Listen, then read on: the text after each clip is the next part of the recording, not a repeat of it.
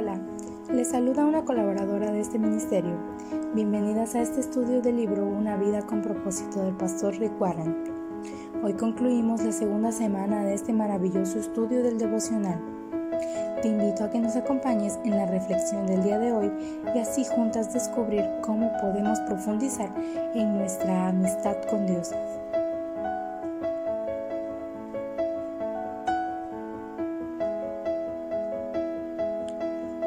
Despertado una mañana y de pronto todos tus sentimientos espirituales se han ido.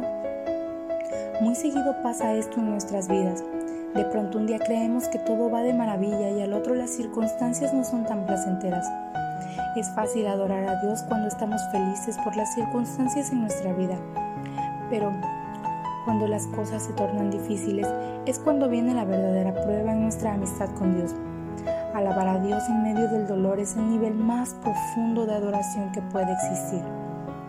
Debemos de darle gracias a Dios en todo momento y no solo eso, sino también confiar en Él, entregarnos completamente y amarlo aun cuando parece estar a un millón de millas de distancia de nosotras.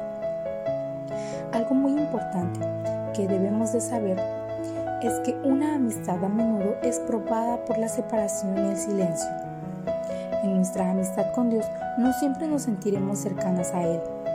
Aunque Él está ahí 24/7 para nosotras, no siempre se sentirá cercano a nosotros dado que en cualquier relación debe de haber tiempos de intimidad y tiempos de distanciamiento. Y es precisamente ahí cuando la adoración se torna más difícil. Sé que te has de estar preguntando, ¿por qué Dios permite esos tiempos aparentes de separación? Esta es la manera de Dios de profundizar en su amistad. Nos prueba con periodos de aparente abandono, días de sequía espiritual, duda y separación, como un invierno del corazón. Y aunque creas que esto solo te pasa a ti, esto también le sucede a muchos cristianos. De hecho, le sucedió también a David, uno de los hombres que aparte de Jesús fue probablemente quien tenía la amistad más íntima con Dios.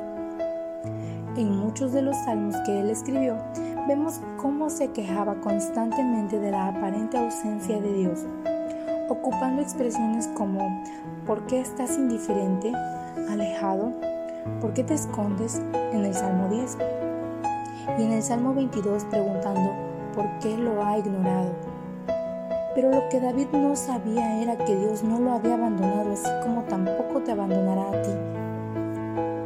Dios es real, así parezca que está a miles de millas de distancia de nosotros.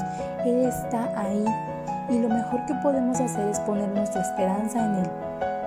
Él ha prometido nunca abandonarnos en Deuteronomio 31.8. Pero fíjate, nunca ha dicho que siempre sentiremos su presencia por lo que a veces sentimos esos periodos de invierno del corazón.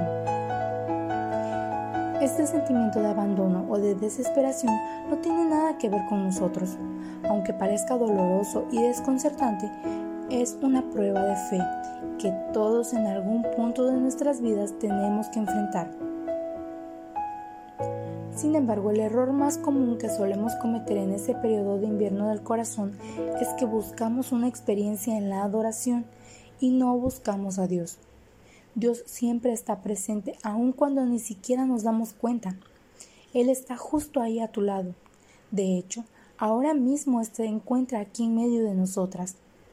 Y su presencia es demasiado profunda para ser medida por una mera emoción. Y aunque sabemos que Dios quiere que sintamos su presencia, Él está más interesado en que confiemos plenamente en Él, dado que lo que más le complace es la fe y no los sentimientos. Y aunque no podamos verlo, debemos de confiar en Él y vivir sostenidas por la fe. Así que el día de hoy quiero compartir contigo cuatro formas de alabar a Dios cuando nos sentimos que está a miles de millas de distancia de nosotras. Para comenzar me gustaría que me acompañes a Job capítulo 1 del versículo 20 al 21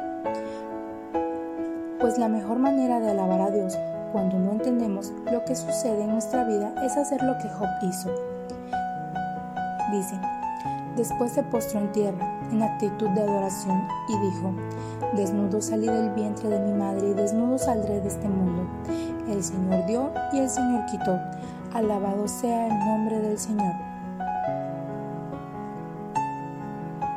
La primera forma de alabar a Dios en esos momentos de invierno del corazón es expresar con total franqueza nuestros sentimientos, ya que Dios puede manejar nuestras dudas, enojo, temor, dolor, confusión y nuestras preguntas. Ejemplo de ello podemos ver en Job 7:11, cuando Job derramó su corazón ante Dios, desahogando cada emoción que estaba sintiendo. Y cito, No puedo estar quieto, estoy enojado y amargado, tengo que hablar. Y así como Job, también David hizo lo mismo, le hizo saber a Dios cómo se estaba sintiendo y escribió en el Salmo 116, aunque digo, me encuentro muy afligido, sigo creyendo en Dios. Él admitió su falta de esperanza como una declaración de fe. De hecho, su franqueza nos revela tres principios. Primero, él creyó en Dios. Segundo, él creyó que Dios lo escucharía. Y tercero, sentía confianza de hacerle saber a Dios cómo se sentía y siguió creyendo que aún así Dios lo seguiría amando. La segunda manera es la concentración. Así es, chicas, concentrarnos en quién es Dios y en su naturaleza inmutable nos permite nunca dudar en la oscuridad de la vida lo que Dios nos ha dicho en la luz. Así que cuando te encuentres en circunstancias difíciles y te sientas derrotada, triste, enojada o confundida, recuerda que Dios es bueno. Dios te ama, está contigo y Él sabe por lo que estás pasando y no solo eso, Él se interesa por ti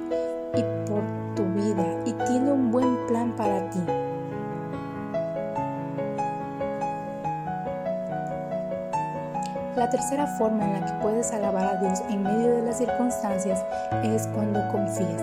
Recordemos que Dios no es un hombre para mentir. Él cumplirá sus promesas y durante ese invierno del corazón debemos de seguir confiando en las promesas de Dios y no en nuestras emociones. Una amistad basada en emociones es claramente una relación superficial. Por lo tanto, no te dejes llevar por el mar de emociones. Recuerda que la gracia de Dios sigue en todo su vigor. Cuando te sientas en temporadas de sequía espiritual, di lo siguiente. Su gracia me sostiene. Él sigue aquí a mi lado. Porque cuando nos sentimos abandonadas por Dios y aún así seguimos confiando en Él, lo que hacemos es adorar de la manera más profunda. Para finalizar, recuerda lo que Dios ha hecho por ti. Veámoslo de la siguiente manera. Si Dios nunca hiciera nada más por nosotros, aún así, merecería toda nuestra alabanza debido al sacrificio de Jesús en la cruz. Chicas, el Hijo de Dios murió por nosotras. Esta sin duda es la mayor razón de adorarle. Jesús tomó el pecado y la culpa de toda la humanidad sobre sí mismo Pudo salvarse a sí mismo, pero no lo hizo. Y sollozó en total desesperación. Mi Dios, mi Dios, ¿por qué tú me has abandonado?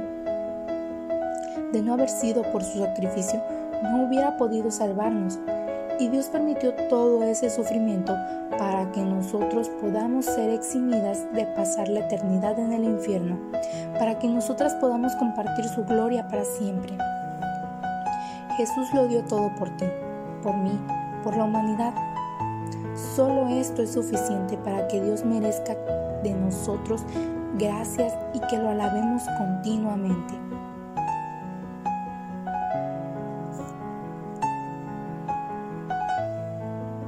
Gracias por acompañarnos el día de hoy. Esperamos nos acompañes el día de mañana para continuar con este estudio.